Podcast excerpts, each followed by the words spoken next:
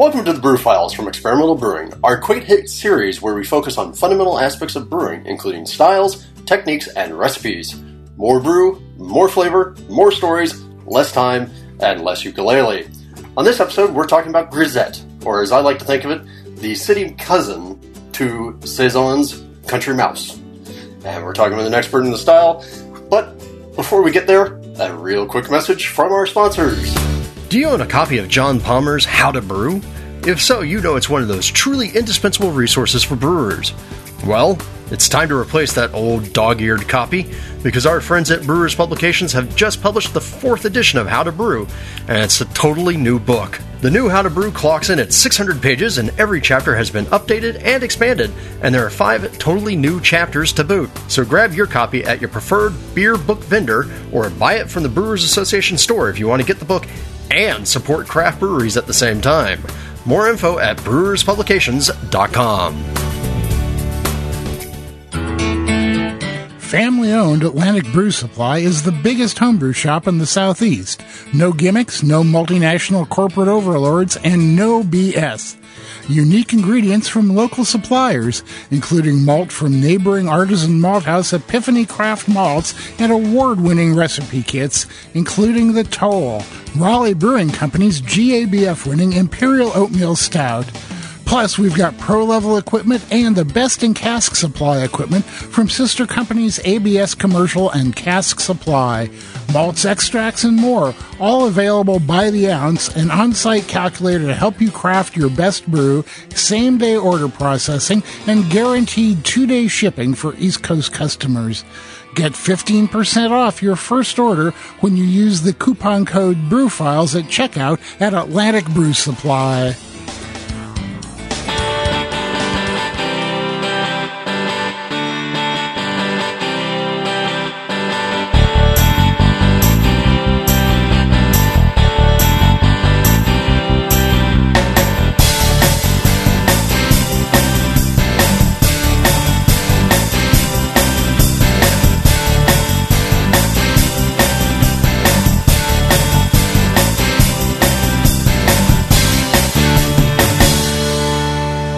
Welcome back, everybody. Like I said, today we're going to take a little bit of time to talk about a sort of lesser known style, you know, but one that I think is equally important and equally good, uh, Grisette. And in order to do that, because I'm a Saison guy and I know a lot about Saisons, but Grisette's a little bit more foreign and weird to me in terms of my experience, I decided we were going to call in some backup. And I could think of no other person to call in than Dave. Dave, introduce yourself to everybody.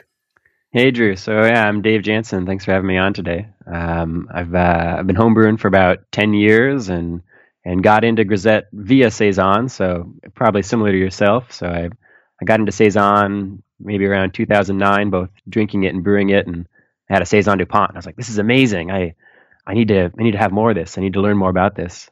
And then then got into Grisette a couple years ago as I started to see that name pop up more and more. What prompted your initial explorations of Grisette? Uh, initially, I saw breweries making grisettes, and, and I knew that grisette had some sort of relation to saison, as as you're mentioning. And but I saw these breweries making grisettes, and and they didn't seem very grisetty. And these are breweries local to me, also breweries in Belgium, breweries across the U.S. And so I saw these grisettes popping up, and I was thinking to myself, well, well that's not a grisette. That's that's not a grisette either. And and then I was wondering, am I wrong or are they wrong? What what is grisette? That kind of prompted this whole thing because if you go around looking for information, there's really not a lot out there. Well, and so now you've been collecting information and putting it out there on, under your blog. And uh, what's your blog for everybody who doesn't know? Yeah, cool. Thanks. Thanks for. I should have mentioned that before. So uh, if I say my blog like somebody that doesn't speak French, which is for the most part myself, it would be Hors Category Brewing, H O R S, and then category with an I E Brewing. If you were a French speaker, it'd be something more along the lines of Or Categorie. But I've been talking about Grisette on the blog and getting more into Belgian history in general, and that's that's been a good outlet for for some of this research. And you've been speaking. I think what you've spoken at NHC or HomebrewCon,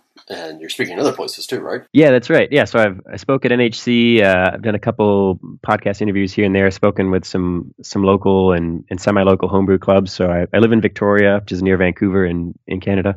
I went over to to Vancouver to speak to that homebrew club And then in a couple weeks, I'll be speaking in Amsterdam at a beer festival there called Carnivale Brettanomyces that I'm pretty stoked to go over and be involved with. That's really impressive. Here you are, a North American brewer, fascinated with a Belgian style, and you're actually getting shipped over there to go talk about the local style to them.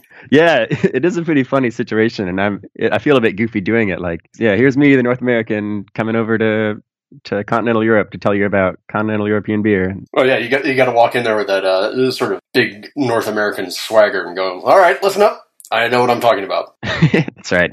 I, I'm the boss of this. we Win friends in the brewing world that way. It's a good thing to do. no, I won't be doing any of that. I'll be it'll be a pretty soft spoken presentation, I think. so why don't we just dig in? Let's let's talk about the style. Yeah, as I alluded to in, in, the intro, a lot of people kind of think of Grisette as being related to saison, city versus country, and everything else. But break it down for us and tell us what you think of the style. I think a good way to start with Grisette, and this is is true of Belgian beer in a lot of ways as a whole, but I think the best way to think about Grisette is to think of it as a family of beers rather than the, the typical uh, North American or English construct of a distinct style, because there's multiple different levels of Grisette. So it's really beers of a family that have similar attributes. And then moving in from there, the the fundamental defining character of Grisette, from what I've seen, is well, I guess it, one of the fundamental defining characters is that it's a wheat beer. So if you were to compare Grisette to say saison, Saison could be 100% barley. It could be a mixture of barley and wheat, barley and rye, barley and oats, other local grains you might have. And Grisette seems a little bit more defined than that. Uh, a barley based beer with wheat added to it. Generally, grisettes were not beers meant for aging. And and so again, drawing this comparison to saison, if you were to compare grisette and saison, many of the differences I think can be traced back to that one point that Grisette on the whole is a beer that's meant to be served and consumed fairly fresh, whereas Saison is a beer built for aging. Because of that, in a lot of different ways, as we we'll get into this later, as we deconstruct recipes of grisettes, a lot of the decisions about those recipes relate to it being a softer beer than saison and a beer that's ready to drink sooner than saison. So when you say softer, you mean what, like less of the sort of those distinctive yeast characters, less phenols, yeah, less overt hop character, or are there other pieces? Yeah, a whole range of pieces. So the, the ones you mentioned is, is probably going to be less bitter than than saison, at least if you took a saison younger than it would have traditionally been served historically, if you took a, a saison and grisette, the saison would use higher hopping rates. It likely would be higher gravity, either comparable gravity or, or possibly slightly higher. Saisons historically would have uh, maybe some acidity or some more developed Brettanomyces character. Grisette likely wouldn't have much of that and maybe a more neutral yeast, as you mentioned as well. So, in a lot of different ways, it's it's uh, a softer beer than saison. It's designed for the now, not for the later. Absolutely, and I think that's the best way to to think about grisette as a whole. There are exceptions to that, but that I think sums up most grisettes. Okay, so now you talked about how you had discovered saison, and then you started to see these grisettes popping up in your local area, and then starting to wonder, okay, well, this doesn't match what I know. What drew you into that world of grisette to decide that I'm now going to troll and find more information and actually try and uncover, you know, really what the proper boundaries of grisette. Yeah, that's a good question. I, I got into it by seeing these other brewers making grisette. And at the time, I had been making a lot of Saisons and, and having some success uh, in brewing them and felt like I, I knew a fair amount about Saison by going to Belgium and visiting brewers and talking with them and reading everything I could find. So I, I looked for everything I could find about grisette uh, initially, and that basically is is two or three books in the English language, all fairly recent uh, and very good books, but not a lot of information in them about Grisette because Grisette's not the focus of those books. And the information I saw in those books seemed inconsistent with with the sorts of grisettes that I was seeing brewed around, where I was seeing maybe 100% Brett grisettes or grisettes with with strong fruiting or herbing and spicing or sour grisette or grisettes with a, a, whole range of, of strange grains. And I thought, well, this this seems kind of weird. And so I, I wanted to to look for as much as I could find to educate myself and and to either correct my misunderstanding of grisette or or feel like I actually had the tools to say, hey, that's not really a grisette. That um, that 100% Brett beer hopped with mosaic that's like 50 IBUs. Maybe that's not a grisette, and maybe that's just a Brett IPA. Let's face it. I think sometimes brewers choose a name because they're inspired by a style or they think the name sounds cool, and so hey, grisette, that sounds unique and exotic. You know, I'll do something like that. Yeah, so I think it was. It was like exploiting the name as a catchphrase to try to sell the beer rather than having any resemblance to what Grisette was. Okay, so you get into the style, you're doing research, and obviously, I think one of the books that you're referring to is like Farmhouse Ales by Markowski. Absolutely, yeah. And it's a great book, but yeah, you're right. I mean, Grisette's in there for a tiny, tiny part of the whole book. And it's just enough to make you go, oh, that sounds kind of interesting. And then you're left going, okay, now what? Totally. Just like it piques your interest. There's a couple pages in Farmhouse Ales, and then there's a couple pages also in um, in Brewing with Wheat. So it's like, I think it's page 131 to 133 in Farmhouse Ales and, and two different pages in, in Brewing with Wheat. It's like, that's it. Even within those tiny bits of information, there's it's there's internal contradictions. And and that's because the sources that are referenced to produce that information are contradictory. So we, we get like four pages or three pages of, of information about Grisette there's contradictions even within those three pages, and, and so there's not a lot to go off of. We have the situation where here in the U.S., at least in English, we don't have a lot of information about it. How did you go about digging into actually finding more? Great. So I at the time, I, so I got into this in spring 2015. I this is when I started seeing more and more of these grisettes popping up. I moved to Europe fall 2015 for a, a temporary work stay in Germany. And so with that stay, I was in Europe. I was going to Belgium as often as I could because I, I, didn't make a big secret of this. The, the, main reason I took the job in Germany was that it was close to Belgium. Uh, so the Germans uh, maybe weren't so happy about that. I was going to say, yeah, did the Germans get stink eye as you came uh, racing back across the border smelling like non Reinheitsgebot compliant beer? All the time. I loved it. I loved showing the Germans how the Reinheitsgebot is not what they think it is, and how certain beers in Germany don't follow the original Reinheitsgebot. Anyway, yeah, that was that was a good time, and they never agreed with me on what the definition of beer was. So, in other words, you have always been about going over to Europe and winning friends. Yeah, yeah, that's true. It was good natured in Germany. It was. I wasn't just going up to random beer drinkers and starting fights. It was the guys that I worked with that we were. They were hassling me, and I was hassling them back. so we're in Germany. We, we have proximity to Belgium. We have lots of travel time in Belgium. That's right. So I'm, I'm in Belgium at, at, least once a month, every month, making some good personal connections in Belgium, and that's probably where it all started. That I that I met some friends in Belgium that, that had a shared interest in Belgian beer history and knew other people that were interested in Belgian beer history, and they pointed me towards where I could find some more sources. So I started digging through this great Belgian journal, Le Petit Journal de Brasseur, which uh, is just compiling a year's worth of, of kind of question and answer and, and short uh, written topics on on the whole of the brewing industry in Belgium uh, and abroad. Digging through that, that gave me some more information and especially general context for Belgian brewing at the time. And so, so then I started to put some of that together and write about it and and identify some of the the key contradictions I was seeing and try to solve those. Uh, and then it really all all got a giant jump forward when I was put in touch with this this Belgian fellow with a, a great library, Thierry van Loenhout, and he's got a great library of books and he happened to have the the one book that was ever written focusing on grisette. So i was able to look through that a bit and and that's really where i put all this together. Don't don't leave us hanging. What's the what's the mystery book? So it's a it's a book by the author is Pelcet and it's like from the 1870s it's a, a couple hundred pages on brewing grisette and pale beers. And honestly there's not a whole lot of information in there. It's it's a lot of complicated stuff and and some convoluted. I'm, I do not speak French really very well, so so some convoluted language that I don't necessarily understand, and and like pages and pages on how to malt barley in if your barley sucks, which is ridiculous. And then like one page on oh add these hops. Well, I mean, hey, look if you have a if you have a bunch of lousy barley, having hundreds of pages on how to make something out of it, I don't think that's ridiculous. But yeah, from our point of view, hey, why not just go get the Weyermann stuff or Dingemans stuff? You're fine. That's a good way to think about it. It was, a, it was like a whole a whole picture brewing book. So taking the raw grain and malting it got much more attention than say fermentation or mashing or or things like that or, or hopping.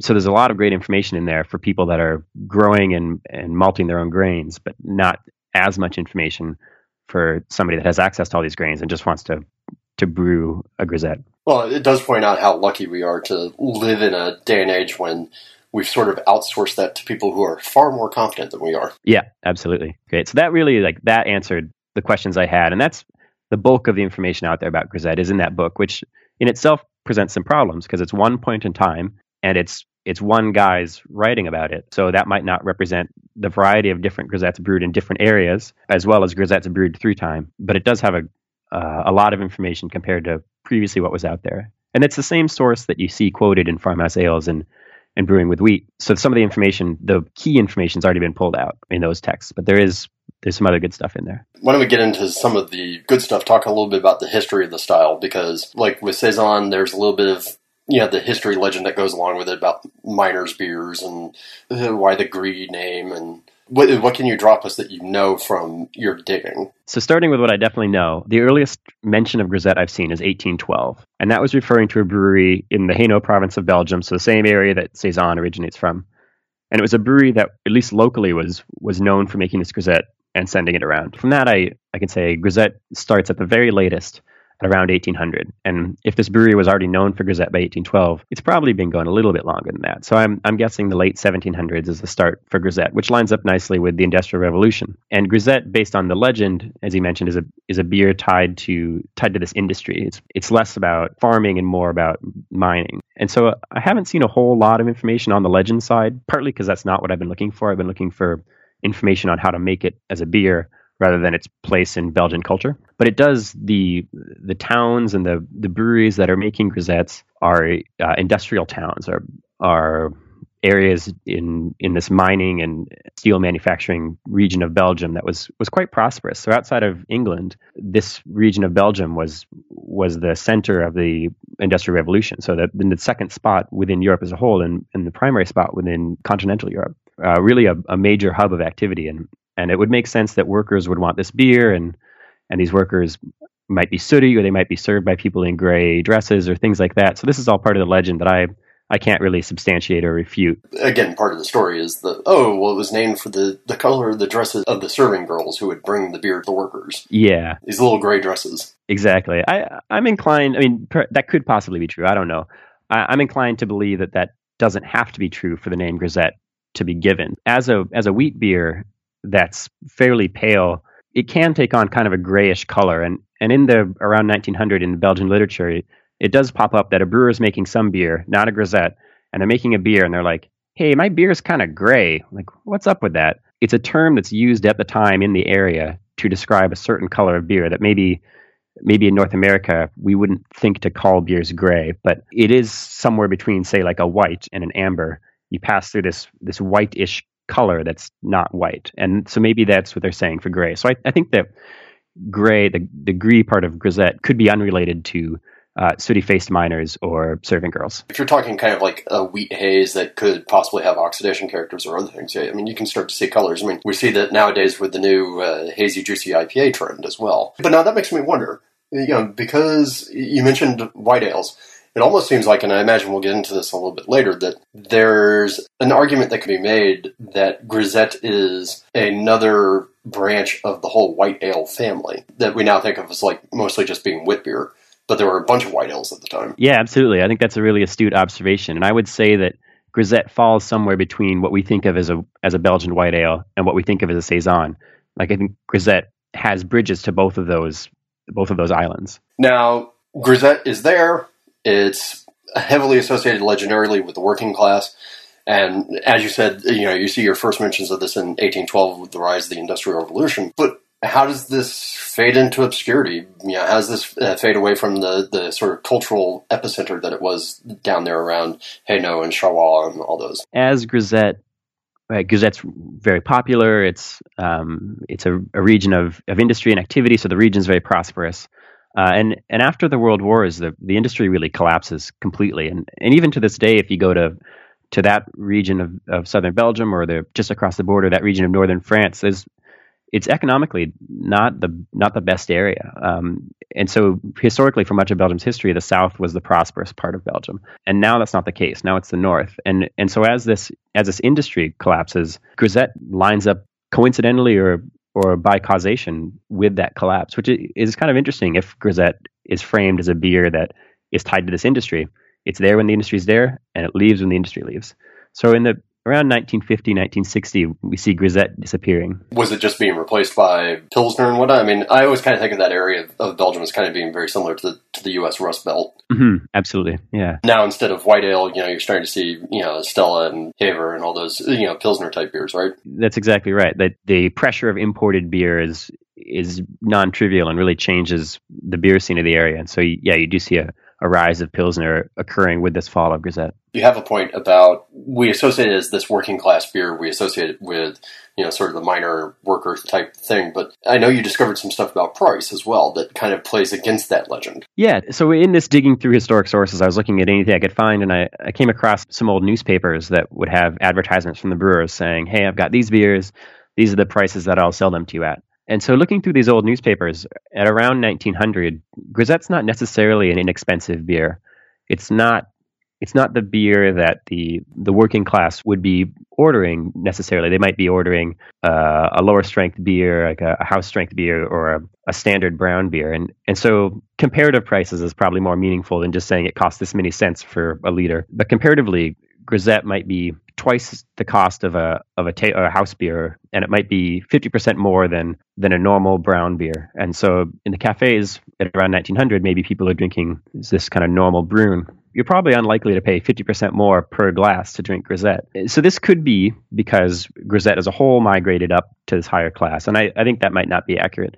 Or it could be because Grisette's a, a category of beer rather than a distinct style. There was an element of Grisette that was a higher class beer, and that might be the element that, that brewers would choose to pay money to advertise in newspapers rather than advertising their cheap beer. But either way, Grisette's Grisette's kind of falls to the middle of the spectrum, or sometimes even on the higher end of the spectrum of what a brewery would offer as their beers. So it's definitely not the cheap beer. Why don't we talk a, a little bit about those those variants? So as you said, Grisette was more of a family than this sort of just monolithic style that we tend to think of. So uh, can you walk us through what the what the different members of that family were? Because I'm assuming they're uh, strength based. So they they are strength based, and and I'd say there's three core members and one sort of ancillary member. So the three core members of Grisette are a young or ordinary Grisette, a Grisette de saison, and a superior Grisette. So the young ordinary Grisette, I think that's what we tend to picture today as a Grisette, and and probably also was the common Grisette. That's brewed year round and it's lower strength. Then there's a Grisette de saison, which is brewed in in the wintertime Possibly some of those are intended for aging uh, a little bit longer, maybe not as long as Saison, but maybe they would be aged a little bit more. And so that's a bit stronger.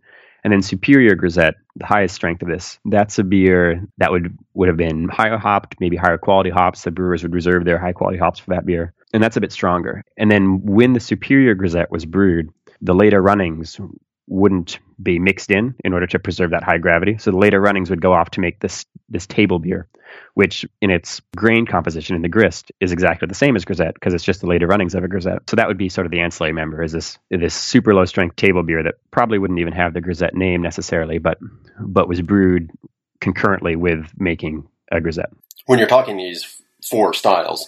I assume that the table beer would probably have been around 2% when all is said and done. Yeah, something like that's probably a, a, reasonable way to think about it. Yeah, about 2%. And then the ordinary or young grisette, probably on the order of 4%, maybe a starting gravity in the high 1030s to low 1040s, mm-hmm. uh, mid to high 1030s to low 1040s. And then grisette de saison would pick up from there. So starting gravity in the in the low mid 1040s up to about maybe 1050 or so. So so that's coming in maybe a bit over 5%. And then the superior Grisette would, would probably have a gravity above 1050, maybe six ish percent, maybe seven percent. And so that's yeah, that's that's kind of how I would guess to break them down. I haven't seen a completely unambiguous, explicit listing of gravities, but but based on what I've seen, I, I think that's probably about accurate. Well, and, and I think unless you're in Germany where it gets uh, modified by law, you're not going to see that sort of thing. Exactly. Yeah, that's a good point. One thing that strikes me uh, funny is that we always tend to see, I think, here in the U.S., if people are doing anything along these traditional styles,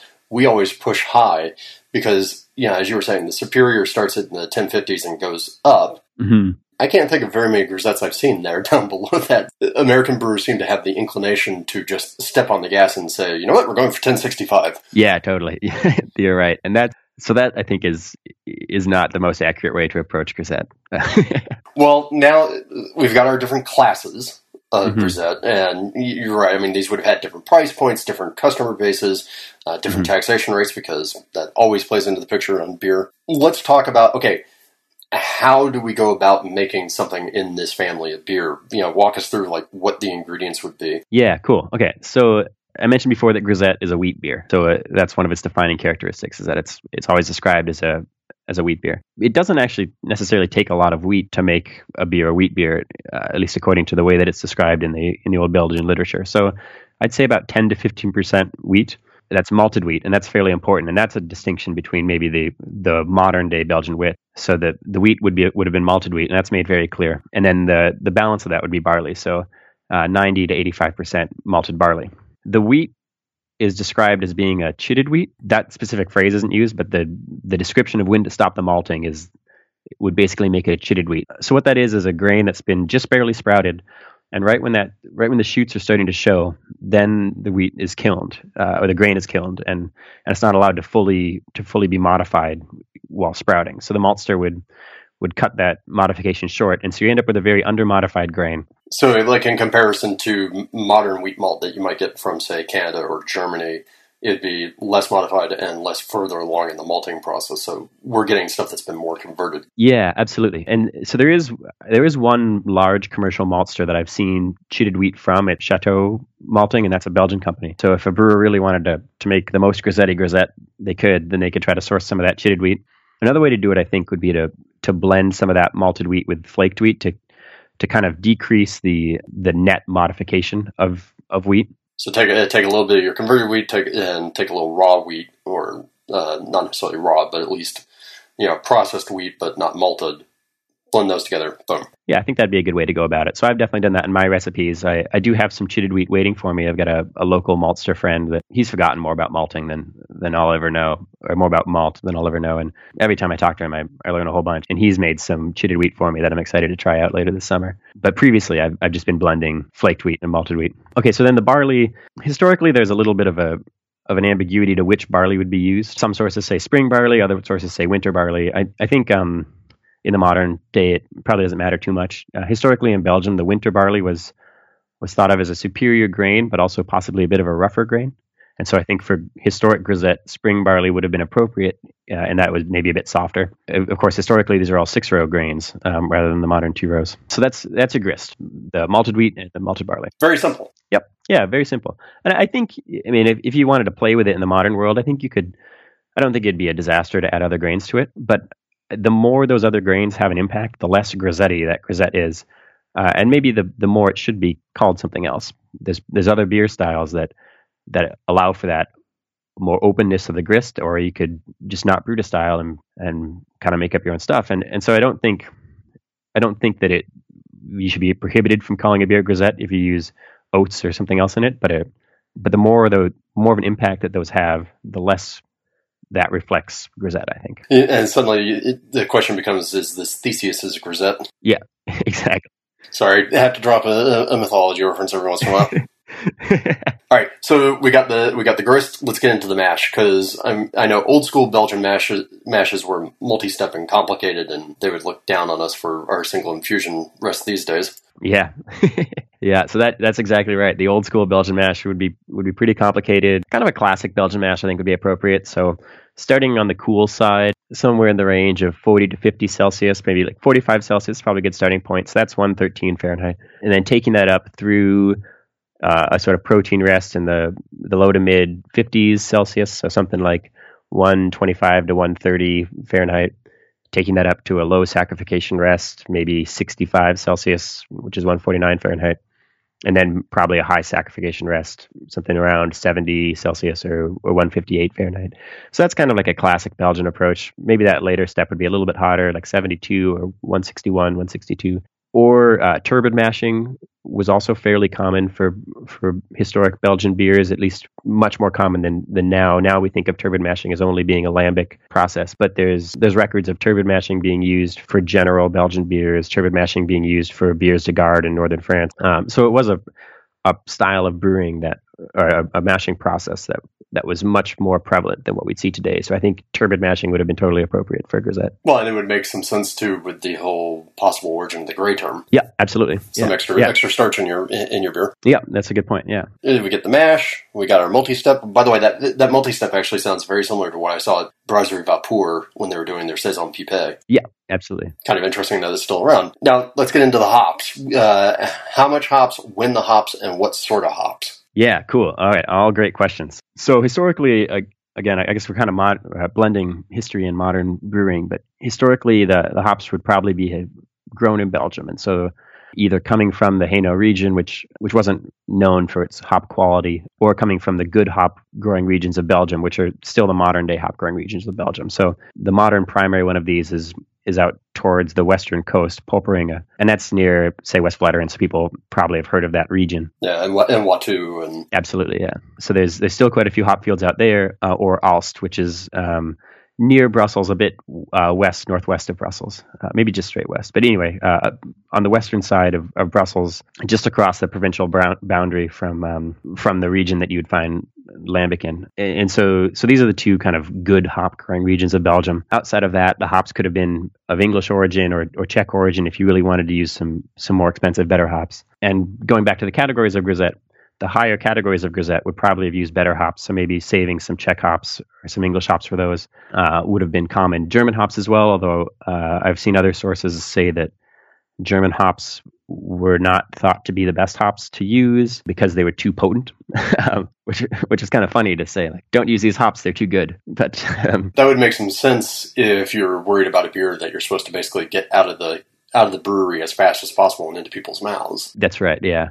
Yeah, so so maybe in some of the the stronger grisettes that maybe would be aged a bit longer, and and hopping rates for the ordinary grisette, there's a bit of a difference in the in the literature if you brew in the winter or the summer. So you'd hop a little bit higher in the summer. You'd um, you'd make it a slightly higher gravity in the summer, but on the order of about four grams per liter, which is about half an ounce per gallon of hops as a total hopping rate. I think is about right. I tend to split them evenly between the bitter and the finish. Maybe that's taking too much of a modern approach with more finishing hops, but because that's definitely supposed to have a hop aroma. So I think there would be some sort of finishing hop as well. How much do you feel like you would have for say a five gallon batch. Yeah, so so for a five gallon batch, you'd use about two and a half ounces of hops as your as your total hopping load, and those would be split um, between between bittering and and flavoring. For a, this is for a normal ordinary grisette, or you'd use somewhere in the range of of eighty grams of total hops for like a normal five gallon batch. And what are you looking for in terms of IBU ratios here? You know, like to the to the gravity, right? We talked like ordinaries down in the the 1030s, low 1040s. Then mm-hmm. the saison version is up, up to 1050, and then the superior is over 1050.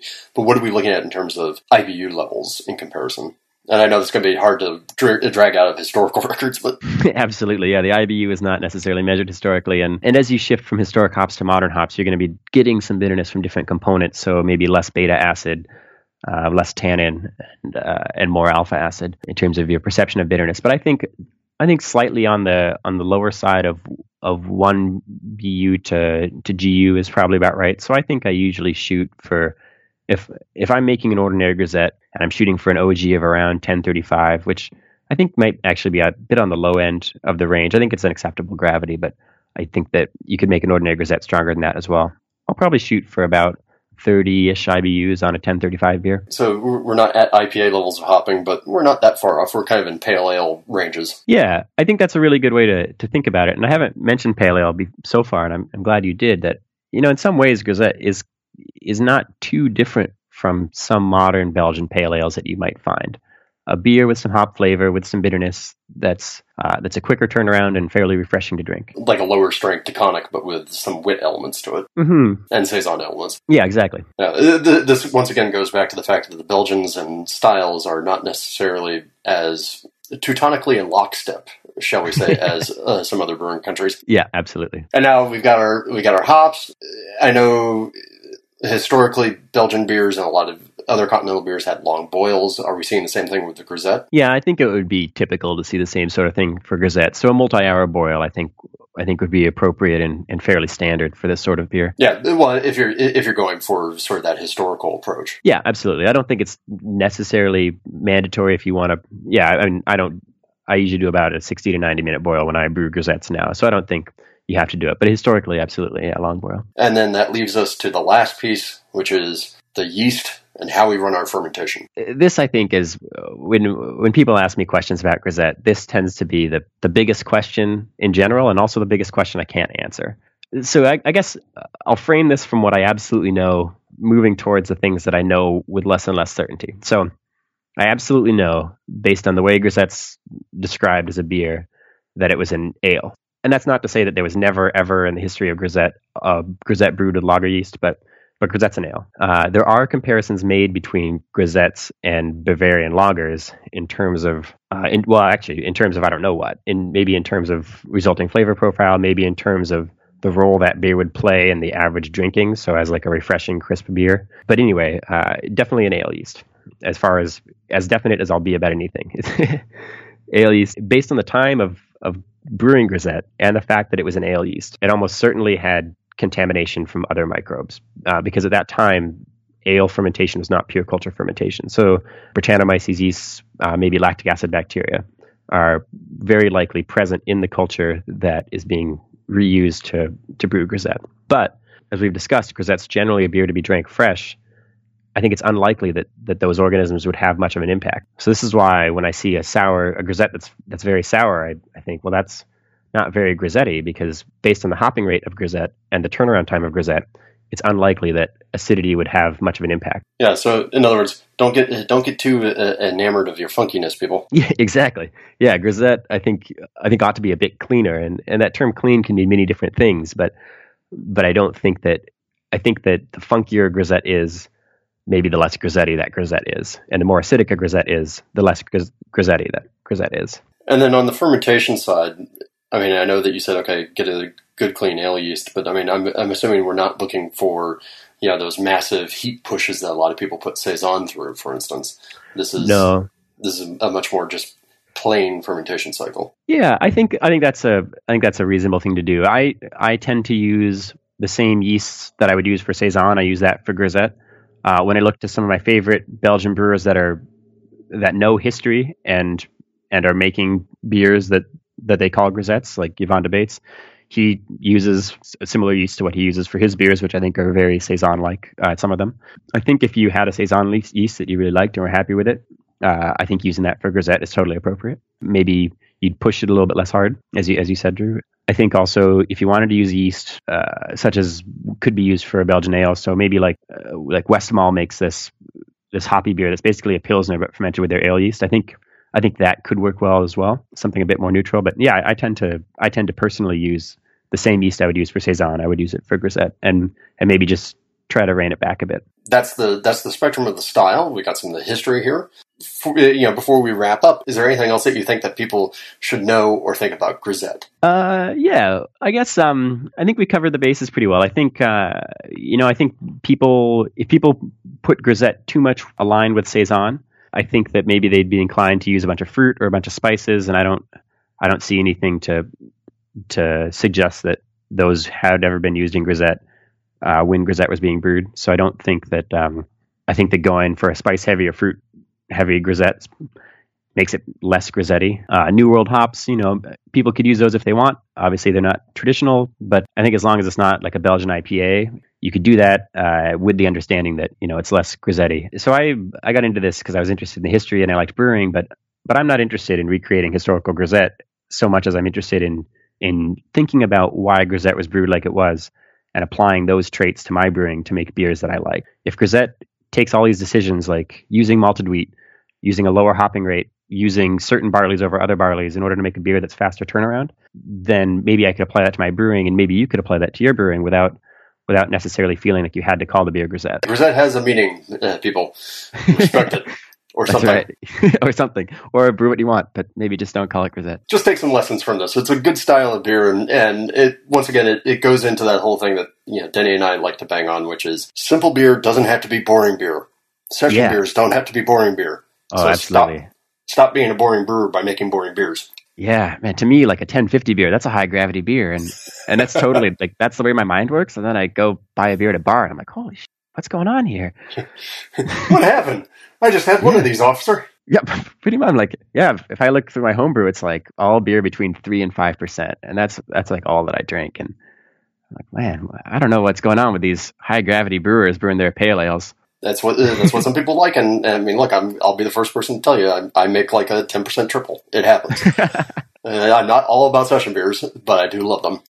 Yeah, yeah, totally. I can handle that. Yeah. Okay, well, hey, uh, Dave, thank you so much for taking some time and talking with us. Uh, we will obviously include a link to Dave's blogs and places that you can find talks and recipes and whatnot because it's the middle of summer.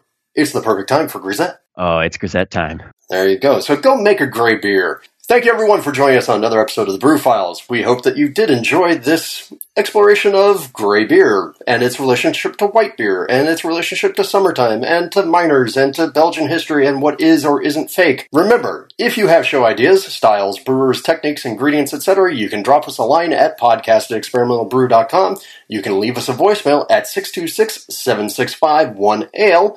You can reach us at denny at experimentalbrew.com or drew at experimentalbrew.com. You can find us on Twitter at expbrewing, on Instagram at experimentalbrewing, on Facebook, also Experimental Brewing, on Reddit, on just about every homebrew forum out there known to mankind, and some only known to alien life forms and historical records. And don't forget that you can support the podcast by leaving us a review in iTunes. Click the Amazon, AHA, or BYO links on the website, and by going to Patreon and pledging a buck or two or more to our charitable cause, which for this part of the year, and this is the last episode I think we get to say this, is the San Gabriel Valley Humane Society. So just remember, give a buck. The dogs will appreciate it. So until next time, remember, the brew is out there.